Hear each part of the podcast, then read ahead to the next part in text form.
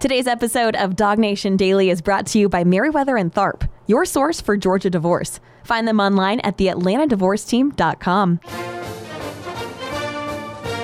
Presented by DogNation.com, this is Dog Nation Daily, the daily podcast for Georgia Bulldogs fans. Here's your host, Brandon Adams. Before our show begins on all platforms, one of the things we'll do at DogNation.com, we call it our First and 15. It's 9:45 in the morning. It involves comments on our Dog Nation homepage, our Dog Nation app. It's just a little bit of early extra content as a lead-in to our show. And people can ask whatever they want to ask, and I'll pretty much respond to sort of whatever in a situation like that. A moment ago, somebody brought up pro wrestling, gave me a chance to talk about one of my favorite pastimes here. Not everybody loves it when I talk about wrestling, but I do like wrestling. I've always liked wrestling, and so kind of a fun thing to be able to have that conversation. The point I'm getting to, though, is that when my kids came along, I was sort of hoping they would really like wrestling because it would give me a chance to sort of get a little deeper into something I've always liked. But as you get older, you sort of get busy. Maybe you don't really feel like you should be spending that much time around somewhat sort of silly pastime or whatever else.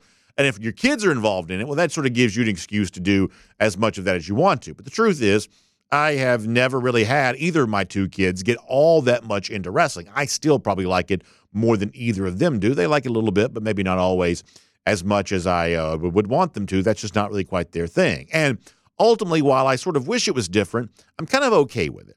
But when it comes to something else like, say, football, and in our case, college football, I am very, very thankful that my son in particular is as into college football as he is. Wrestling, I'd like for him to be into it, but ultimately I don't really care.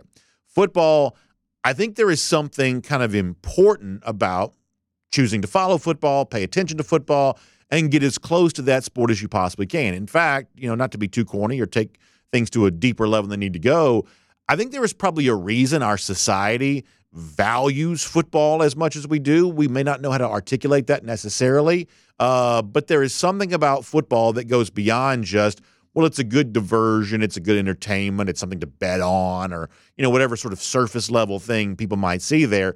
There seems to be a little something deeper going on when it comes to football, that it sort of brings about things about life that are not always super easy to articulate, but perhaps pretty important to understand. And so therefore, when my kids gravitate towards football, I think that's actually a good thing. And there are some life lessons that you could take from kind of getting a little closer to the sport. And I'll tell you what causes me to think that.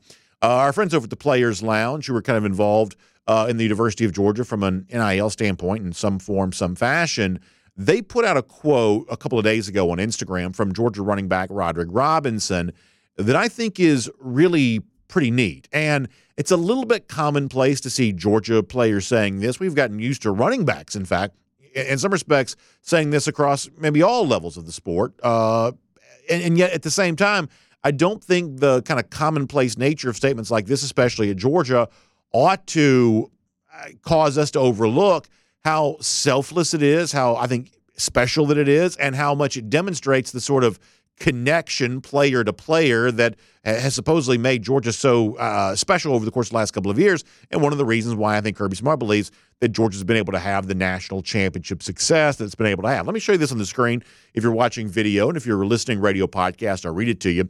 The Players Lounge sharing this quote from Roderick Robinson on Trevor Etienne coming into the program.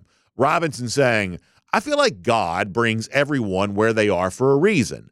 We welcomed him with open arms. To be the best, you got to play with the best as well. And I just feel like he's going to elevate all of our games at the same time. We're all just going to get better from it." That's what Roderick Robinson says about Trevor Etienne coming in from Florida. Now, the subtext of all this is, there is obviously another way in which you could think about this. If you're Roderick Robinson, you could think, I've been waiting for my turn. I've been waiting for my carries. Last year I watched Kendall Milton and Dejon Edwards get a lot of those. Now it's my time, and I'm sort of ready to do my thing. And in some respects, I'm sure Robinson probably does feel that way. Obviously, he's a human being like the rest of us, and we would all perhaps think that way at least just a little bit. And it would be, once again, human nature to be tempted to be a little, who is this Trevor Etienne guy coming here to try to take what I've been waiting my turn for? And who's this guy who's at Florida going to kind of come in here and try to steal some glory, steal some attention, steal some snaps, steal some touches? who is this guy to do this? There could be, it would be human nature, it would be natural to have a little bit of a rivalry between players in a position group, and then sometimes in sports, that sort of happens. But not at Georgia and not when it comes to running backs, apparently. Roderick Robinson's statement there, I think, is a pretty strong one, that he believes that Georgia is made better by having a guy like Etienne here, and therefore, if you're Roderick Robinson, I play for Georgia, why wouldn't I want Georgia to be better, even if it comes at some of the expense of the individual glory I might be able to get? Now, there's also kind of like the practical reality of running backs like other running backs because it keeps them from having to take, and shoulder too much of a load, and we get that. But still, there's a pretty strong team concept on display. I think it says something kind of cool about Georgia. And I also think it says, as I mentioned a moment ago, something sort of cool about football overall, that if you really watch football closely enough, long enough, you're going to see lots of the best of what life has to offer. And men at their best, college football sort of makes men growing into full-fledged men being at their best. I think a lot of times that's really what football puts on display. I think Roderick Robinson is an example of that. Now, we also talked the other day about one dude from CBS Sports who kind of talked about the way in which a guy like Roderick Robinson, we would say, Branson Robinson and others have a chance to be this too, but for now we're talking about Roderick. A guy like Roderick could sort of be the classic cliche, the duo, the thunder and lightning, that Robinson might provide that thunder for Georgia this year. The tough, hard yards, the runs in between tackle, and a guy like Trevor Etienne, who's shown some speed, who has some athleticism, he could sort of be that lightning version of a Georgia running back, which, frankly, over the course of the last couple of years, maybe Georgia hasn't always had that archetype of player. That a guy like Roderick Robinson could be the thunder, Trevor Etienne could be the lightning, and that could create a pretty interesting pairing for Georgia at the running back spot. I believe that's true. And if you'll allow me to kind of move the conversation forward just for a minute, I also think that it sort of opens up a discussion of, well, what exactly should the offensive profile for Georgia be? And if you look at, the one problem that kind of loomed for Georgia in terms of why it didn't go for 3-23 and why it didn't win a third straight national championship, I think the one sort of lingering kind of issue from the 2023 season was an offense that was among the best in the country. There are only a small handful of teams that scored 40 points per game, only two of those in the SEC, and Georgia was one of them. So Georgia was one of the most successful offenses in America this past season, and yet the full firepower of that offense didn't quite show up in the SEC championship loss to Alabama. Georgia was held underneath 30 points in that particular game. Some of that can be sort of explained by, well, you didn't have a healthy Brock Bowers and you didn't have a healthy Ladd McConkey, but Georgia's not like Ohio State and Alabama, programs who've sort of made their whole personality whining about injuries. Georgia's not really like that. Georgia's a lot more willing to kind of look introspectively and sort of see what could be fixed about what kept Georgia from showing its full offensive firepower in a game like that. And so since we're talking about running backs and what Etienne could be alongside a guy like Roderick Robinson and how other running backs like Branson Robinson, Andrew Paul, and the incoming freshman could supplement all of that, it kind of got me thinking a little bit about how the running back position fits overall into what Georgia does offensively. And is there something that Georgia could do with how it sort of distributes the football to perhaps prevent a game like Alabama in December where your offense just doesn't quite show up to the full extent it had in previous games? And this is a little bit of a crackpot theory. I totally get that. And maybe this doesn't make as much sense to all of you as it maybe does to me, but I want to kind of lay this out and see if you think I might be onto something here a little bit in terms of, what we might be able to see from Georgia offensively. And as a way of setting this up, I want to go back to something we did on the show a couple of days ago. Do you remember, was it Monday, Tuesday, whatever day it was? All these days start to run together a little bit. We were talking about, Marcus Rosemy-Jackson, the former Georgia receiver, getting praise from Mel Kiper's, one of those ESPN podcasts. And Mel's kind of laying all this out about, Rosemy-Jackson can do this, can do that, do this. And Field Yates, the other draft analyst who's on the show, offered a little bit of an explanation for, well, if Rosemy-Jackson's this kind of draft prospect, the kind of guy that could be taken maybe even second day of the NFL draft on that Friday, then how come we didn't see more of that from a statistical standpoint at Georgia? And in making that statement, Field Yates about Marcus Rosemy-Jackson, I think you get into an interesting description of what Georgia is offensively overall. So as a way of kind of having this conversation, can I go back in time here for a second and let you hear again what Field Yates said in a clip we played the other day? Here's the ESPN draft analyst on both Marcus Rosemy-Jackson and the Georgia offense. Yeah, and Mel, I don't think this was a case, in the case of Rosemy-Jackson, of a guy not putting it all together in college, because the truth about playing at Georgia is twofold. One, you got to be patient, right? Just a couple of years ago, George Pickens, a second-round wide receiver, and even during the past couple of years, obviously Brock Bowers, the best tight end in the country, one of the best players amongst all pass catchers in the country. Ladd McConkey, obviously a big factor in that offense as well. And don't forget, the top two Georgia running backs this season, Mel, combined for 27 rushing scores. So there wasn't going to be nearly as much passing game production in this offense, because so often Georgia was just running the football and beating you with defense, probably contributed to that lower total catch number for Rosemy-Jackson compared to what you might expect.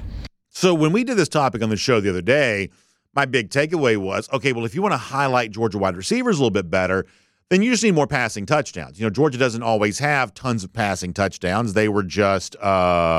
They were 18th in America this past season at 29 passing touchdowns. You know, that's not in keeping with some of the other offensive stats they kind of put out. So if you want to showcase wide receivers a little bit better, then you probably need more passing touchdowns to be able to do that. But once again, thinking a little bit more deeply about this and sort of bringing the running backs into the discussion, it kind of got me thinking about the overall makeup of how Georgia has produced the offensive success that it's enjoyed, including last year in the 2023 season. Can I give you a couple of stats here for a moment? And I want to overwhelm you with this, but I want to try to see if we can speak about this in a way that makes sense to everybody. You know, Field Yates there says, boy, you look at the overall rushing touchdown numbers that Georgia puts up. One of the reasons why a guy like Marcus Rosemy-Jackson ends up with lesser stats than he possibly could have had. And the numbers are actually even more profound than what Field Yates described there. When I looked at this, I was a little bit surprised. Georgia led the country this past season with 40 rushing touchdowns. Nobody in America had more rushing touchdowns than Georgia had this past year, and it was 40 in total. By comparison, Georgia only had 29 passing touchdowns. That was 18th best in the country.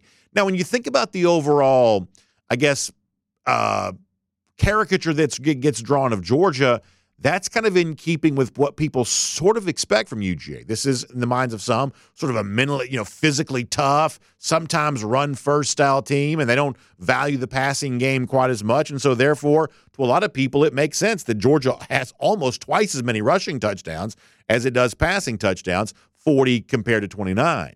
But the actual truth of Georgia offensively is a little bit different than that. When you look at a different metric, such as plays of 20 or more yards, passing plays of 20 or more yards, rushing plays of 20 or more yards, the actual stats are almost inverted, whereas Georgia was number 6 last year in America, 6th best in America in passing plays of 20 or more yards. It had 65 passing plays of 20 or more yards, good for 6th best in America, but only 40th best in rushing plays of 20 or more yards. So what does all this mean? Let me see if I can explain this. If you sort of close your eyes and got a picture of what Georgia football is, it's a team that passes its way down the field and then rushes for touchdowns. And if you think about it, doesn't that sort of feel like what it is? A team that marches down the field with effective passing plays, 65 plays of 20 or more yards. But then when they get down there near the scoring area, you can call it the red zone or just outside the red zone, whatever else. At that point in time, the rushing game sort of takes over. Georgia had more rushing touchdowns than anybody else. Now, however you kind of get there, nobody, very few teams in America, were better at scoring overall than Georgia was.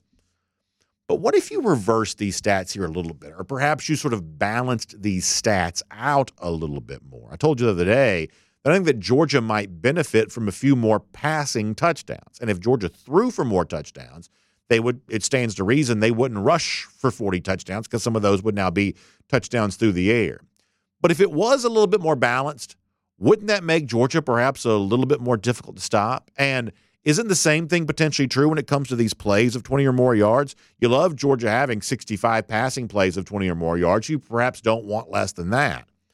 But if Georgia could, somewhere sort of inside the 20s, from 20 to 20, kind of the middle portion of the field, if they could be a little bit better at producing big-time explosive runs, if they could find more than 20 rushing plays of 20 or more yards this upcoming season, wouldn't that also make Georgia a little bit more difficult to stop? In other words, We saw a truly great Georgia offense this past season. Explosive, 40 points per game. Few teams in America were better.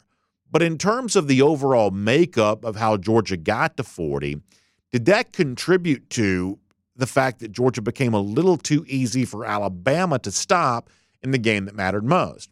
And what if there was a little bit more equity or balance between Georgia's passing touchdowns and its rushing touchdowns and its explosive plays of 20 or more yards between the pass and the run? If Georgia was a little bit more balanced in both those categories, would that perhaps prevent Georgia from having the sort of offensive performance against Alabama where it seems like they didn't show up to the same level they had for most of the regular season? I'm not quite so sure there's definitive proof one way or another, but it is an interesting thing to consider. When you look at what Georgia creates in terms of explosives, far more passes than runs. What it creates in terms of its touchdowns, far more rushes than throws.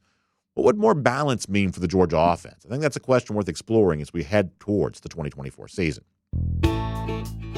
My name is Brandon Adams, and this is Dog Nation Daily, the daily podcast for Georgia Bulldogs fans. We're presented today by Meriwether and Tharp, and we're glad to have you with us no matter how you get to us. We're live on video 10 a.m. across all video platforms on the radio, Athens Sports Radio 960 The Ref, podcasts, wherever you find them. Just really so thankful that you found Dog Nation Daily here today. And we really appreciate our friends at Meriwether and Tharp who make it all possible. Taking good care of you during a challenging time, that is what Meriwether and Tharp is all about. And for a long time, you've heard us call them your source for Georgia divorce. One of the ways in which that's true is the fact that Meriwether and Tharp is expanding its services all across the state to really meet with you during a time of need. Savannah, coming soon in Athens, really working hard to make sure they are as available for you as possible no matter where you happen to be across our great state. That's why you need to visit their website, GeorgiaDivorceTeam.com. That's GeorgiaDivorceTeam.com. And one of the things I think you'll encounter when you have a free initial consultation with one of those Meriwether and Tharp attorneys, or just sort of acquaint yourself with their offerings by perusing their website, you know, one of the ways I think that you'll experience them is the fact they are very forward-thinking in terms of anticipating your concerns and really kind of creating something that maybe meets your need before you even know that it's a need. And one of the ways that shows up in how you pay for the divorce process. There's obviously some cost associated with this, and perhaps that's one of the things that fills you with anxiety. You maybe now realize that divorce is an unavoidable reality in your life, and I think one of your big questions might be, well, how am I going to pay for this exactly? Well, that's where our friends at Meriwether and Tharp can offer you a little bit of cost certainty here and sort of explain to you that there are a lot of options they can provide that give you a way of knowing exactly what this is going to cost you. In fact, if you feel like your situation's not too complicated, pretty straightforward, there's a DIY option for Meriwether and Tharp that can cost you as low as $99. They've also got the M&T assisted model, which can be as low as $1,749. And the most popular service offering they have right now is what they call their Model M&T, which is like a payment plan situation. You get it as a subscription, sort of paying monthly as your divorce process is ongoing, or a flat fee if you'd rather do that. Just lots of creative ways to give you the cost certainty you need to take care of one of the most challenging situations you perhaps have ever faced. And Meriwether and Tharp wants to walk with you on your side as you go through all of this. So please find them online. It's GeorgiaDivorceTeam.com. That's the website, GeorgiaDivorceTeam.com. Meriwether and Tharp is your source for Georgia divorce. Now, we've got Terrence Edwards here coming up in just a moment. We also have another great special guest coming up today, Jake Fromm, later on. Really good stuff coming up with Jake about some of his former Georgia teammates in the Super Bowl on Sunday. Jake's got some great stories to tell about all of that, and we will get to that then. Prior to that, though, let's go around the doghouse here today. And this is an interesting time of year when some of the early statistical work previewing the upcoming season starts to come out. There's a man named Bill Connelly, who's kind of an analytics expert for ESPN.com. Some of the math nerd stuff doesn't quite, mean as much to me anymore as it maybe does to some other people, but it's still interesting to hear a lot of these statistician types talking about their reasoning. And the thing that Connelly's famous for is a ratings formula called SP+, where you look at teams on kind of a per play basis and sort of how they compare to the teams they're playing, and, the makeup of the team in terms of the overall talent level and their, sort of previous track record for success and things like that. And you sort of create a sort of a mathematical formula that gives you an idea of which teams are better than others. And Georgia, it may not surprise you, is number one in the SP+ ratings to begin the 2024 season here. And Conley went on the Paul Feinbaum show this week and talked about the fact that not only is Georgia number one, but as he explains it, kind of number one by a fairly wide margin. This is what the math guy said on Paul Feinbaum here this week. When my SP+ projections come out tomorrow, Georgia's going to be a distant number one in the country, about 4 points ahead of Ohio State in second place. I guess that's another spoiler. But 10 after that, yeah, you're looking at Texas as about number four or so. You're going to look at Alabama and Ole Miss in the top 10, Missouri, LSU. Those teams are going to be pretty close. I think the most interesting thing to me is, I mean, we kind of know the pecking order at the top. It makes perfect sense that Georgia's one and Texas is two. But after that, you know, it really, you could make a case for many, many, many different teams for that number three spot, including Texas A&M. If you think that a first-year coach can really kind of get that, you know, that whole situation wrangled in a way that Jimbo Fisher couldn't. Tennessee, if the blue-chip quarterback steps up, there are going to be a lot of top 15 or SEC teams in that top 15. So a couple of points about what Bill Connelly... When my SP+ projections come out tomorrow. We can take, a couple of points about what Bill Connelly has to say there. Thing number one is, I think it's interesting that, as he explains it from his math formula standpoint, there's a lot more data about who's underneath Georgia and who's the, I guess, the stiffest contenders to Georgia than there is about Georgia itself. Number one by a wide margin. Now, ultimately, I don't know how much comfort that gives UGA fans. Okay, this guy's calculator says Georgia's great, but it still has to be proven on the field. That's, I think, what most Georgia fans' response to all that would be. But let me give you one more way of thinking about this.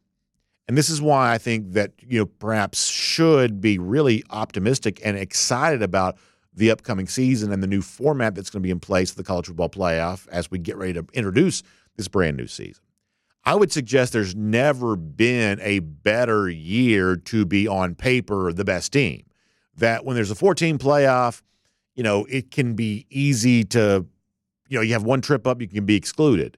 Or it can be easy with just sort of the craziness of the bottleneck as you try to make the playoff to kind of get lost in the shuffle or, you know, their bad luck happens, things like that.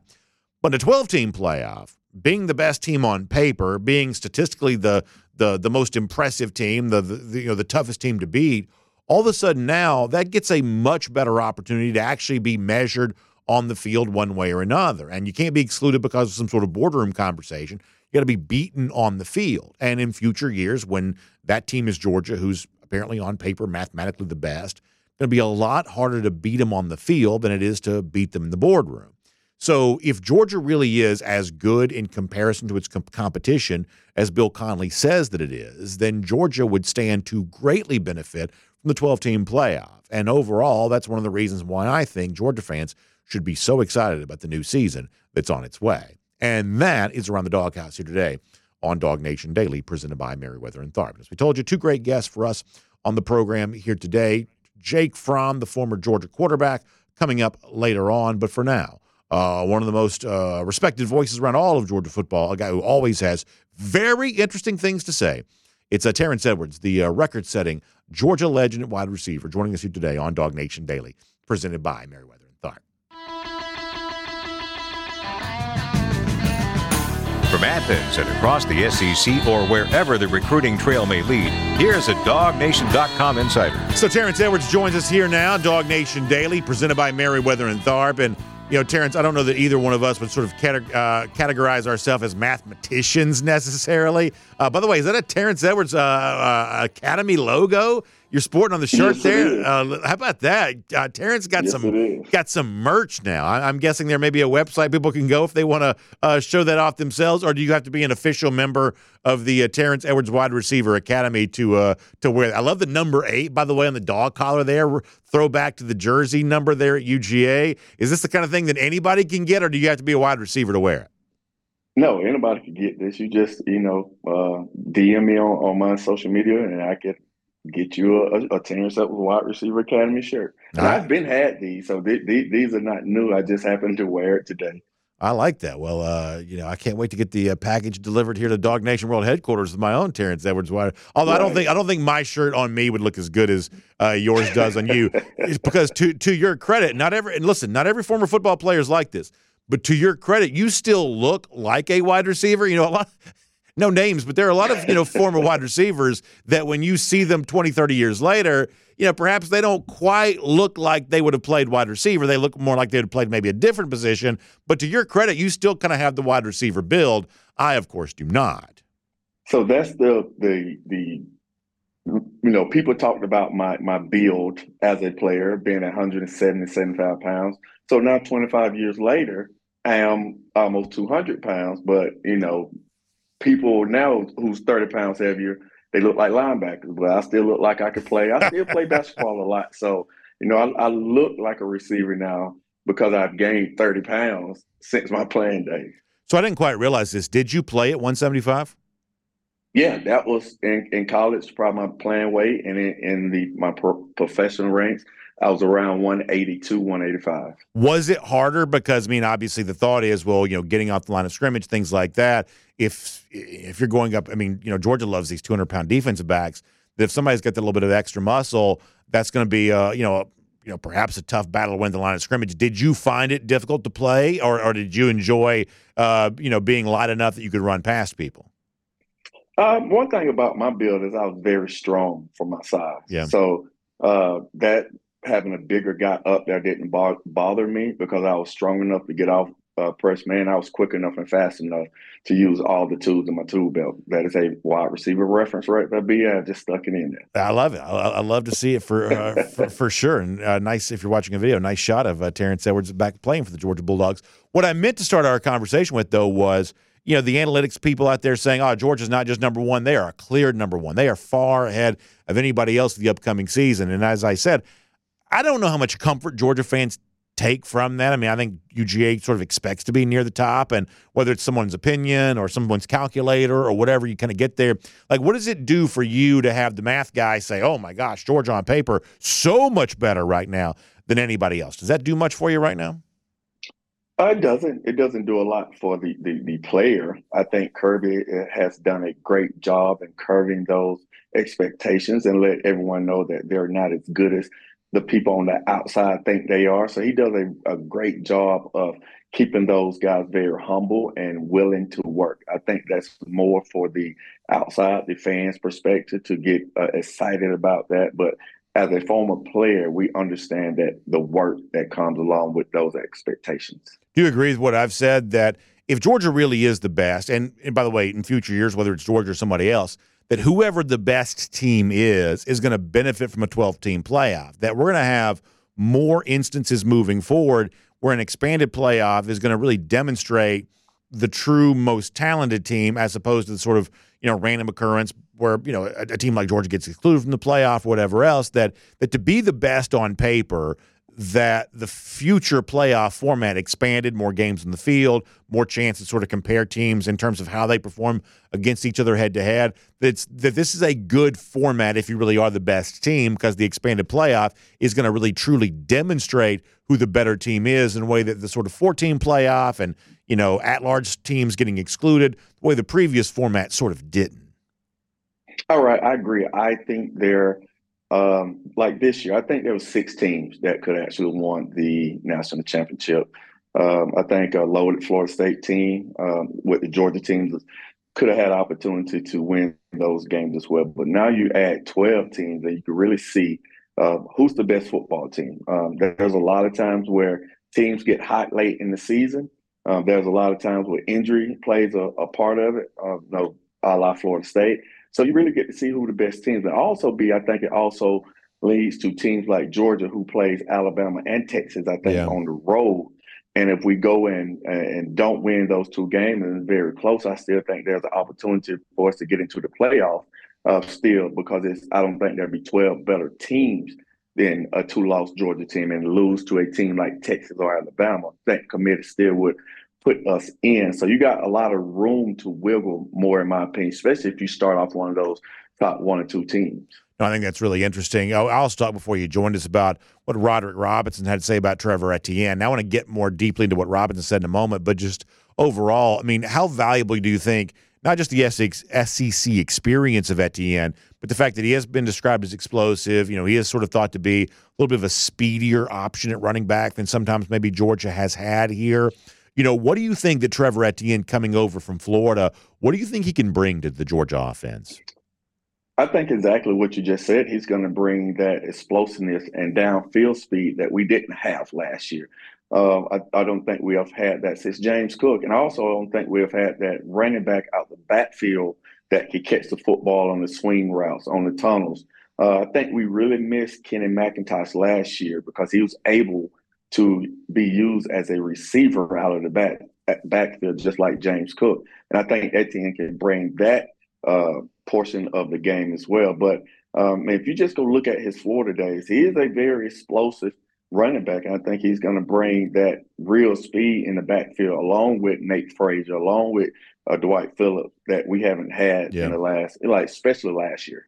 And listen, I know this may sound sort of corny or whatever else, but I do like it when a guy like Roderick Robinson is glad to have a new teammate like this, because it would be human nature to say, this guy's going to take my touches, this guy's going to steal my glory, this guy's going to be toting the football. I want to be the one toting the football. It'd be human nature to want to feel that way, and yet time after time, you know, we see a lot of college football players, but it's specifically to place like Georgia where that's just not really the mindset, that if this player makes the team better, I'm all about the team, and therefore – that's a good thing, even if it comes at the expense of some of my own potential personal glory here. I just think that kind of thing should be celebrated. And I read the clip of, or read the quote from what Roderick Robinson told the Players Lounge about that the other day. And when those kinds of things happen, I think we are going to highlight that around here, because a team-first mentality like that has certainly seemed to serve Georgia well over the last couple of seasons. Oh, most definitely. I think the culture that Kirby has really brought to this team that is really team me, little me, big. So I also think that the running backs have seen that you can still get drafted not being the main guy.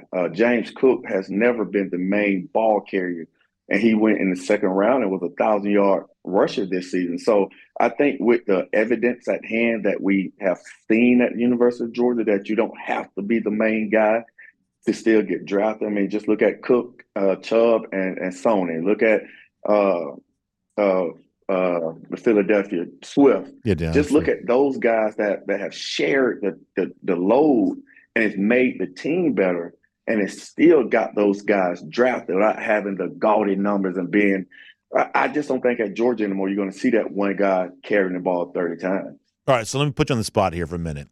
Do you think that running backs embrace this mentality more so than wide receivers do? And I don't mean like Georgia's wide receivers. I mean every wide receiver. That, you know, the thing that people say, it's a cliche, but like the idea of the sort of diva wide receiver, like are wide receivers more prone to want the individual glory than running backs are? Because running backs across all levels of the sport, NFL, college, high school, they seem to be a little bit more comfortable sharing carries, where sometimes, you know, we talked earlier this week about, you know, how Georgia kind of brands itself to other wide receivers.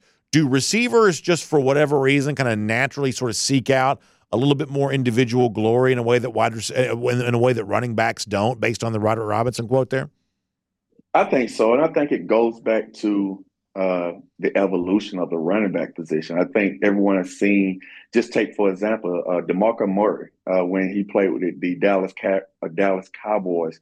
And he had over 300 carries, and he was the best running back in the league. Then the next year, he just fell off the face of the earth because he had so many carries. Like Larry Johnson from the Kansas City Chiefs was getting 400 carries plus year, and his life expectancy as a running back goes down. So I think the running back now sees that they're trying to play longer, and once you hit that age of 30, they think that your football career is over. So with less carries, I think now they feel that they can continue to play longer than 30. As wide receivers, we want the ball on the outside. We feel that numbers get us drafted, especially from the college perspective. We don't go out and be this 1,000-yard receiver. We don't get the glory. We don't get the accolades, and NFL scouts don't see us, and that's far from the truth. I mean, just take example of Ladd. Ladd's probably never had over 700 yards in his career, but his talent is going to get him drafted. When I ask you a question, and maybe you don't have all the insight on this. I certainly don't know. I'm sort of curious. So yesterday, Georgia announced a couple staff moves. Daryl Dickey, who had been an offensive analyst, he's no longer here. Scott Cochran, who had been kind of the special teams, coordinator, for lack of a better phrase, but it had been in kind of an off-field coaching role. since he stepped away from the program. He's no longer with the program either. And I'm curious about the Cochran stuff as it relates to special teams from the standpoint that Kirby's talking about special teams all the time, and yet the special teams coordinator, so to speak, was not an on-field coach. And a lot of programs kind of divide their special teams responsibilities different ways among their on-field coaches. But, Terrence, can you shed some insight into exactly how it is that Georgia instructs special teams?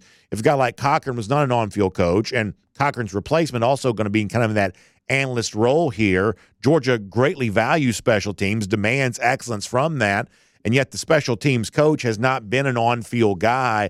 How does the process of teaching special teams work at a place like UGA where those special teams responsibilities, I guess, are kind of divided up? Can you give us any insight on that? Yes. I'm not there every day, but the little time I have been, I think it's, there are certain coaches that take on an ownership of certain special teams. So you have your on-the-field coaches have a segment to own. So I personally, you just told me, so I didn't know that Cochran wasn't a on-the-field coach, even though having the special teams title. So that's new to me, but there's coaches that take ownership of certain special teams. Like the offensive line coach may be the extra point field goals. That's probably his portion of special teams with the defensive line. So I think there are each coach that has to take ownership of a special team, so everybody won't get bogged down to a certain segment of special teams. One more before we let you go here. There's been a lot of talk lately about Travis Smith, 4-star wide receiver out of Westlake. I know you like to watch a lot of these guys. Have you seen much of Travis Smith? It seems like that Georgia could be kind of in the mix for him a little bit. You're laughing there, so you may know more about this. But what can you tell us about Travis Smith then? Come on, BA. Come on. Travis has been part of the family since the 8th grade. I should have known. So that's why I'm laughing. He's been with me since the 8th, 9th grade, and I've seen his growth as a receiver. And I tell you this, with him and C.J. Wiley, those two are, I know, definitely are high on Georgia's board, along with a receiver from Calvary Day. I can't remember his name, but those three are very high on Georgia's board, and rightfully so. So I've coached C.J. Wiley as a 8th grader all the way up now. I coached him personally this past season. I've trained Travis since he was in the 8th grade. So nice. I've seen his development, and he is a guy that really can stretch the field, really strong hands, and he made contested catches look easy. I can't wait to see where he goes for his college choice. I stay out of that part of it, but as a receiver, he is probably one of the better receivers to come out of the state of Georgia, probably since Hazelwood. Nice. Love to hear that. And of course, Westlake's no stranger to having great players, but between, him and obviously Juan Gaston along the offensive line, they're going to be college scouts all over Westlake's sideline as much as they possibly can be for this upcoming fall. Oh, most definitely. They are loaded over there. Westlake traditionally has always had talent. So it's funny that I live 5 minutes from Westlake, so I'm slated to go to Westlake. Okay. So I know the talent that is in that area. Well, listen, speaking of talent, and when it comes to working like great players like Travis Smith and others, you've been doing that for a long time, obviously. And for people who want to be kind of the next Travis Smith or the next guy that gets on the radar for college scouts, things like that, because of how well they catch the football, how can they connect with you, Terrence Edwards Wide Receiver Academy, get some of that nice swag, that good-looking gear, and also get some top-notch training as well? So the bubble work been in full effect for 2 weeks now. We had 2 great weeks of training. Myself, Ron Veal, and TJ Heat. So if you're looking for your son to become a better player at DB as well, I have a DB trainer in there, a quarterback trainer.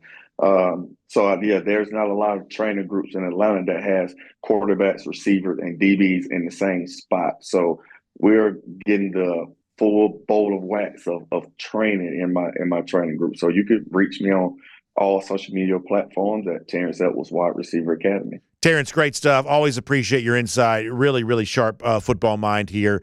And it's great to talk to you. We'll look forward to doing that again very soon. Thank you. Let's take a look around the rest of the league. This is SEC Through. Yeah, we were talking about Scott Cochran there a moment ago. In the case of Cochran, obviously people know the personal issues that he was dealing with that caused him to step away from football. He's been very open about that. I think when guys tell stories like that, I think it has incredible value, because for people who may be dealing with their own version of that journey, it can be a really lonely feeling. And you sort of feel like, well, you're the only one that's, I mean, your mind does weird things to you where you sort of end up thinking, well, I'm the only one that's ever felt this way, the only one that's ever, had to deal with this before. And when other people tell that story, their own experience with that, I think it kind of, this is what the recovery world is sort of built on, the idea of these shared stories build connection. Those connections allow you to make changes that you need to make. So I'm always grateful when guys like Cochran tell their story. But the point is that's well documented what he, went through, and that caused him to step away from football. And yet when he did step away, no longer an on-field coach, but he's still making, I think, the same amount of money, $500,000 or whatever else, and completely separate from the personal stories that we all have come to know about, Coach Cochran. That's a little bit of a situation that just can't go on forever one way or another, right? It's like, at a certain point, there's a little bit of maybe a different opportunity when it comes to the analyst position at Georgia, or perhaps a guy who's now kind of ready for the next thing, professionally. This is one of those things. I just don't know that you go on in perpetuity as an analyst in that situation, making almost $500,000. It's just a little bit of a different type of deal there. So that could have been a situation, obviously, where perhaps both sides were just sort of ready to kind of move on, because that didn't really feel like a permanent situation necessarily, at least in my eyes when it comes to that. But we obviously wish him well, and Daryl Dickey well too, as he also moves on too. We know how valuable Georgia kind of views these positions, taking advantage of that support staff and really allowing the support staff to provide support to the program the way that it's supposed to. So obviously there'll, I'm sure, be more announcements forthcoming about exactly how Georgia uses those positions that are available to it. Let's get ready to go cruising around the SEC, courtesy of Royal Caribbean here. Let's talk about the fun on the way. And for me, still thinking back on Icon of the Seas, the great trip I had a chance to take a couple of weeks ago. And obviously it gets me excited about being on board with all of you for Allure of the Seas coming up in April. Going to Nassau in the Bahamas, going to Perfect Day, Coco Cay. And if you're watching on video, and I realize radio podcast, you can't see this, but that's Crown's Edge right there. Y'all, I did this. And it really is one of my favorite things about a Royal Caribbean cruise vacation. And I have been lucky to take, several of those. So obviously, when you do something more than once, you kind of get into a rhythm and a routine. You end up sometimes doing some of the same stuff over and over because it's comfortable. You like it. But the other thing about a Royal Caribbean cruise vacation, it's a chance to sort of branch out and do something you wouldn't otherwise do. And for me, that's what Crown's Edge was. When I was on Icon of the Seas a couple of weeks ago, I was kind of convinced to do it. I probably needed a little bit of convincing, but boy, when it was over with, I was so glad that I did. And you see Deserted, the milkshake bar there, another thing that I probably don't need as much convincing to step up and get a great milkshake. But sometimes, challenging myself with a really fun, experience, almost like an attraction, like you'd see in a music park in a place like Icon of the Seas. But I was really glad that I did that. And that's just some of the fun, unexpected, seeing a different version of yourself when you're on a Royal Caribbean cruise vacation. That's what you get. So we want you to do this along with us in April. Jessica Slater is a travel agent specially selected for us by Royal Caribbean to help you do all of that. You can give Jessica a call, 770-718-9147. That's 770-718-9147. You can also email her, jslater@dreamvacations.com. She'll tell you all about all the fun stuff going down when it comes to Allure of the Seas with us, Utopia of the Seas, another brand new ship debuting in July.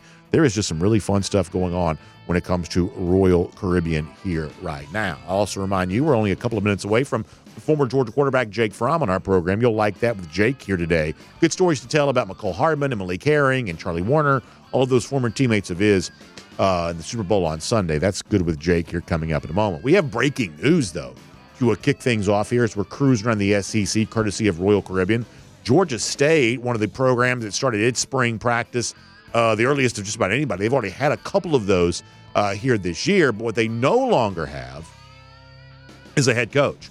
Shawn Elliott, the Georgia State coach, is reportedly leaving Atlanta to go back to a place he's worked before, South Carolina, where it looks like Elliott's going to become tight ends coach there for the Gamecocks. So we have another example of a sitting head coach leaving that job to go be an assistant. We saw Jeff Hafley leave Boston College to go be an NFL assistant. We saw Chip Kelly leave UCLA to go be an Ohio State assistant. And now we have Shawn Elliott leaving Georgia State to go be a South Carolina assistant. This is pretty clearly a trend right now. It's a trend that I don't think should necessarily be ignored. College football, in some respects, is going to get smaller here.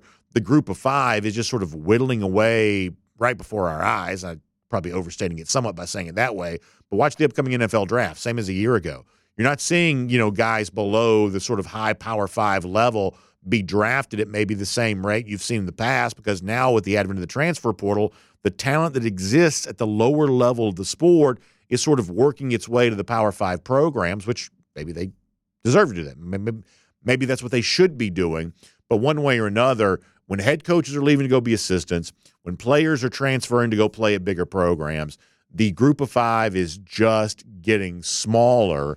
That's one of those things you can't quite know. You can't quite help but notice. And as far as how this relates to Georgia, obviously South Carolina is an SEC foe, and so Elliott's going to come there and try to help Shane Beamer sort of correct some, I guess, sliding that took place with the program a little bit this past season. But beyond that, there's this. I've kind of sort of posited this theory before, and I'm going to say it again, that Georgia's got a lot of assistants who've been in place now for a little while, and you sort of wonder, well, how long can Georgia hold on to Dell McGee? How long can Georgia hold on to Todd Hartley? And how long can Georgia hold on to Trey Scott? Some of those guys like that. How long can Georgia keep these assistants in place? Brian McClendon to a certain extent, too, although he's a little shorter in this current tenure at Georgia than those other guys that I just mentioned. How long can Georgia hold on to these type of guys?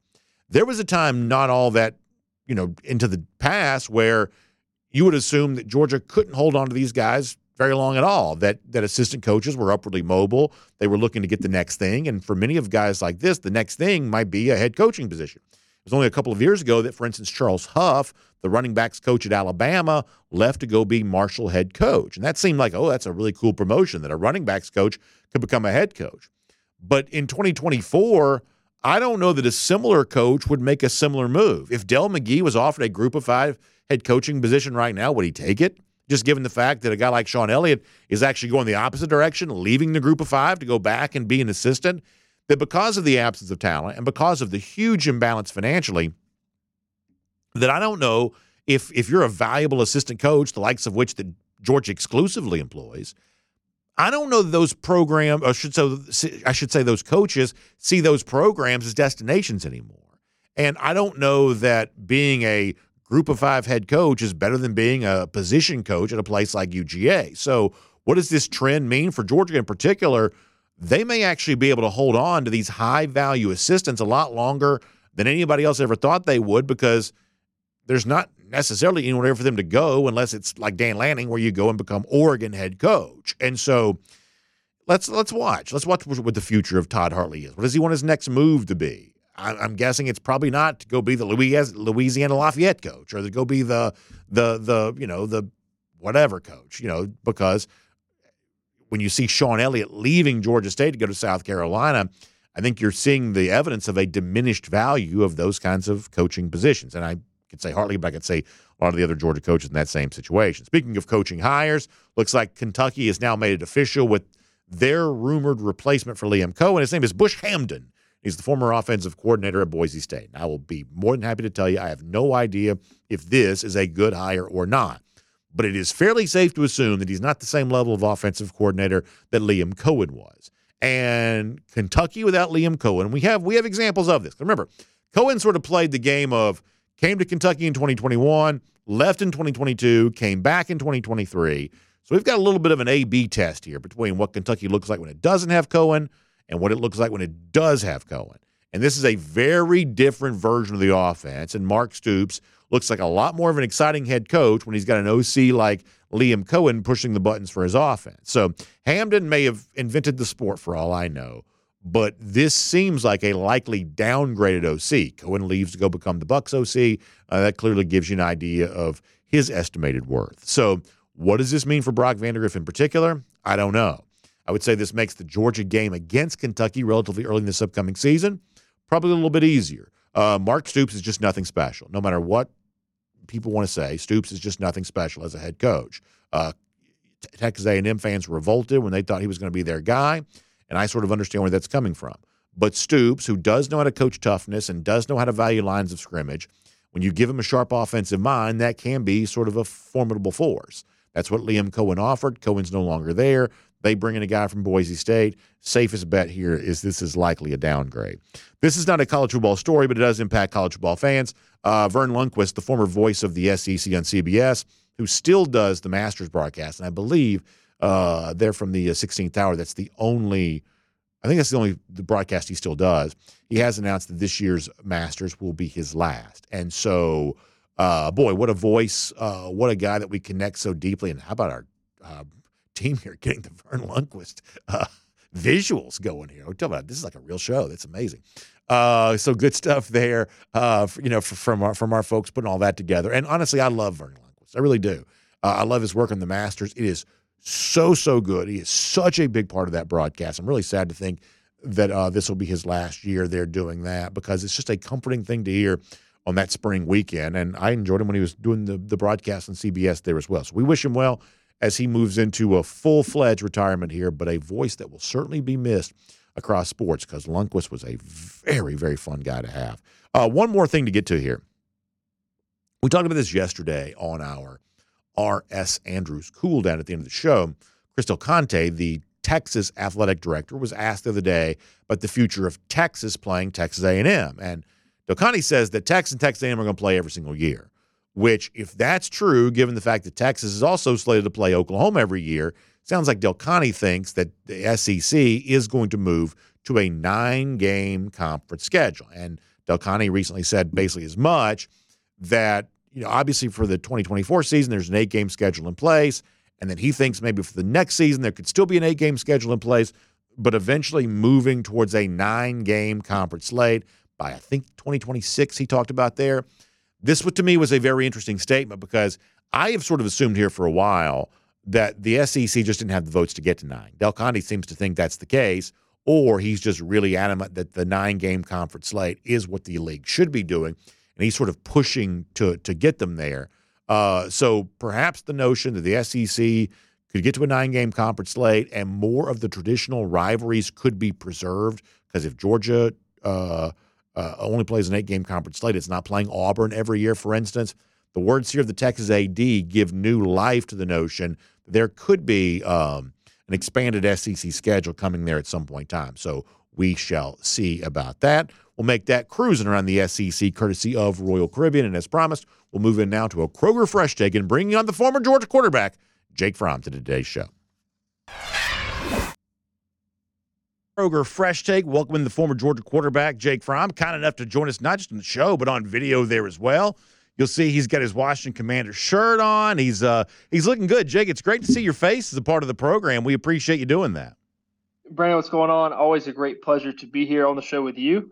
Even better to be here on video, man. Trying to be a little bit more personable today. Hopefully we can keep this up and mix it in the routine. Well, you're watching the Super Bowl, I'm sure, on Sunday. And like any NFL player, you hope to one day bring home the Lombardi trophy of your own. But what was your feeling, seeing Mecole Hardman, first of all, catch the game-winning touchdown? That's the guy you threw touchdown passes to Georgia. You threw touchdown passes to him while at Georgia. Now, he's catching a touchdown of this magnitude. What is your feeling when you see a guy that you know so well be a hero on a stage like that? Yeah, it's just a great story for Mecole to, he's coming full circle back to the Chiefs. He went and signed a free agent deal with the Jets. Didn't quite turn out the way maybe he expected it to, and gets traded back to the Chiefs. And has, of course, in Mecole fashion, just another big game in the biggest game of the year. So that's just Mecole. That's what he does, and just a great story and a great play from him. And it was also fun to watch Malik Herring get some snaps out there, and watch my roommate and one of my best friends, and Charlie Warner, out there playing as well. So had dogs all over the field, and you got to stay tuned in and locked in, and ended up being a really, really good football game. Yeah, I love that. I know you and Charlie are good friends, and we also talked on Monday. You and I have talked about this before, the Christmas commitments video that you were part of here with us at Dog Nation when Malik Herring announced his commitment. And, that's a guy that, he fought for a spot on the Georgia roster. He fought for a spot on an NFL roster. Now he's getting Super Bowl rings. Charlie's a guy that's really playing a lot for San Francisco and kind of a big part of what Kyle Shanahan wants to do there. And Jake, the point that I made is that's a lot of what football is, right? I mean, there's the glitz and glamour of dating Taylor Swift, but there's also I think the larger story that's more true for more players, which is it's a sport in which you just grind. And sometimes there's not a ton of fanfare about it. There's not a lot of glitz and glamour. It's just showing up and doing your job. And whether it's Robert Beal, Charlie Warner for San Francisco, or a guy like Malik for Kansas City, it does say something pretty cool about these ex-Georgia guys that they are in the league and thriving and making a living and really doing what is obviously not an easy thing, which is making a life for themselves in the NFL. Super Bowl kind of a reminder of that. Yeah, it's tough out there. It is not easy. There are of course, some great perks that come along with being an NFL football player and getting the opportunity to play a kid's game for a living. But it's tough. It's very competitive out there. There are people all over the country and all over the world, really, that wants your job. So to be your best every single day, it's very tough to do. And man, just shout out to those guys who got to do it at the highest level and at the highest and biggest game at the highest level. As a quarterback, I can't move off this topic without asking you about Patrick Mahomes. And, I said kind of going into the game, Jake, that I wasn't ready to put him into the Tom Brady category just yet. I actually thought San Francisco would win the game just simply because, hey, asking him to win again, back-to-back, at one point in time this year, the Chiefs did not look like a Super Bowl team. And yet Mahomes just finds that ability to rise to the moment on the biggest stage. You know what it takes to play the quarterback, position at this level. What can you say about the career that Patrick Mahomes is putting together right now?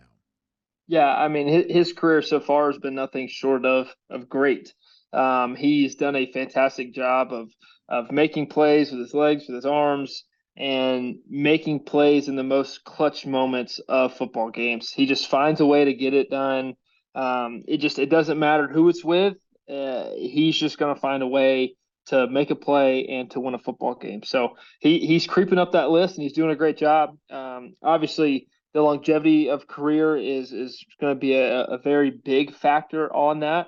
But man, right now, kind of all signs point to him ending up being one of the greatest to ever play the position. This week, Georgia brought in another transfer player, Ben Urasek. That's a tight end from Stanford. This is a guy that couple-time Pac-12 all-league player, injured a little bit in 2023, but a good number of catches in 2021 and 2022.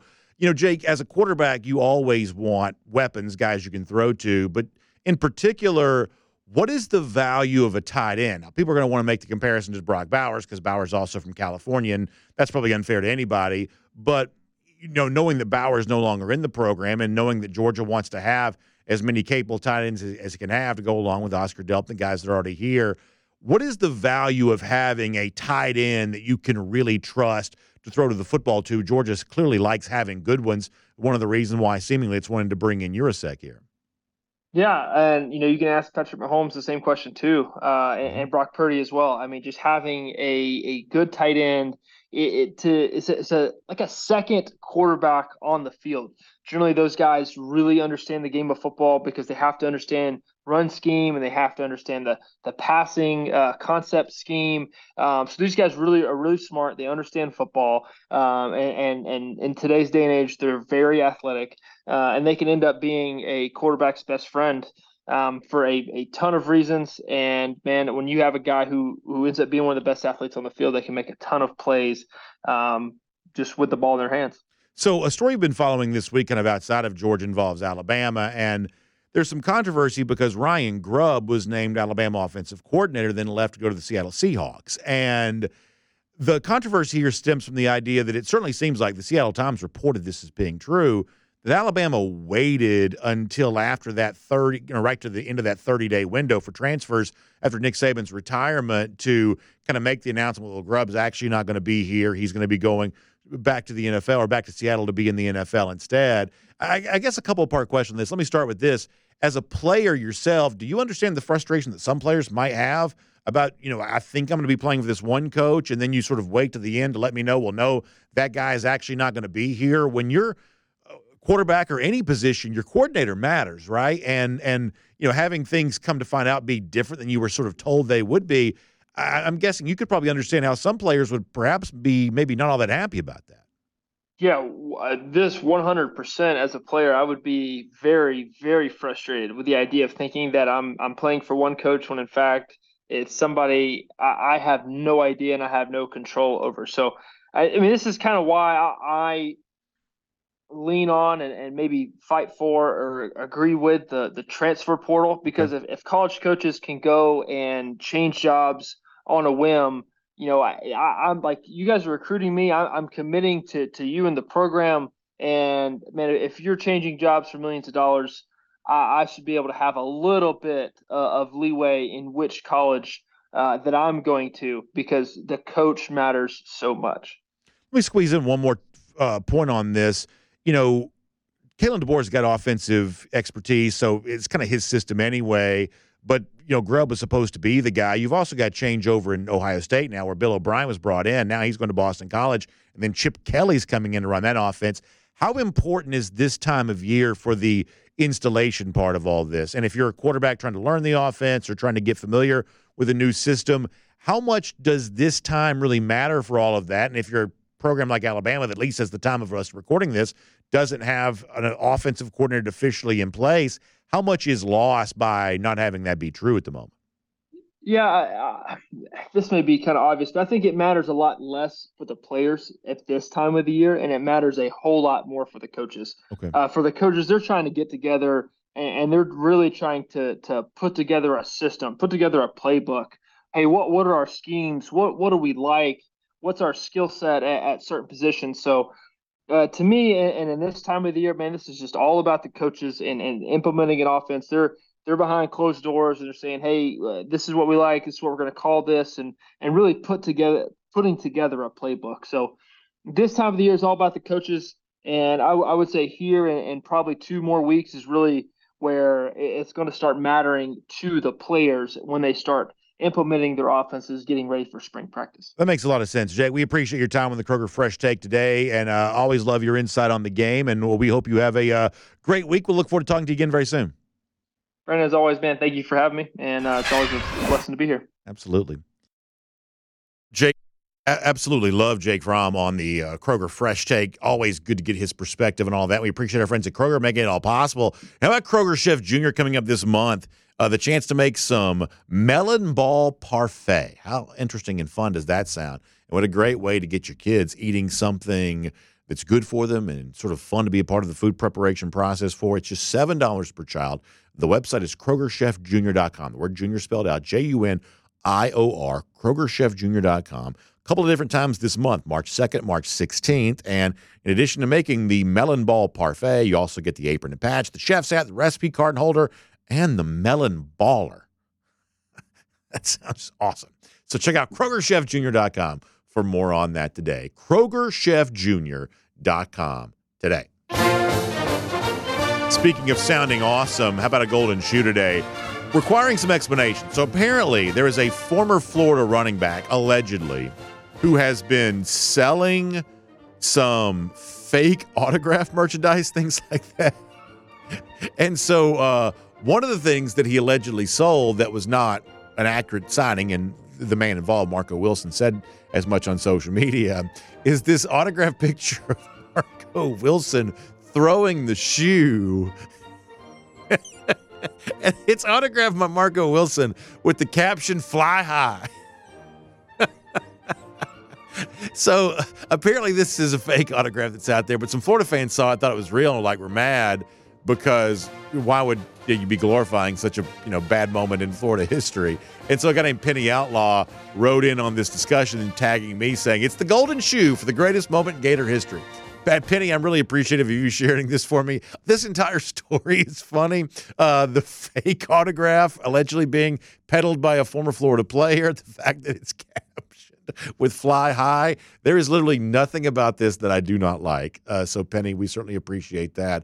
A well-earned golden shoe coming your direction for all of this. By the way, speaking of lousy, stinking Gators, I think tomorrow we may get more into the NIL issues the Gators are dealing with here right now. I think we've been kind of waiting for the just the appropriate moment to really kind of pounce on that. But we'll pounce on this now, 1,195 days. That's how long it's been since Florida has beaten Georgia. We call it our Gatorhead Updater. We'll see all of you back here tomorrow. Dog Nation Daily, presented by Meriwether and Tharp.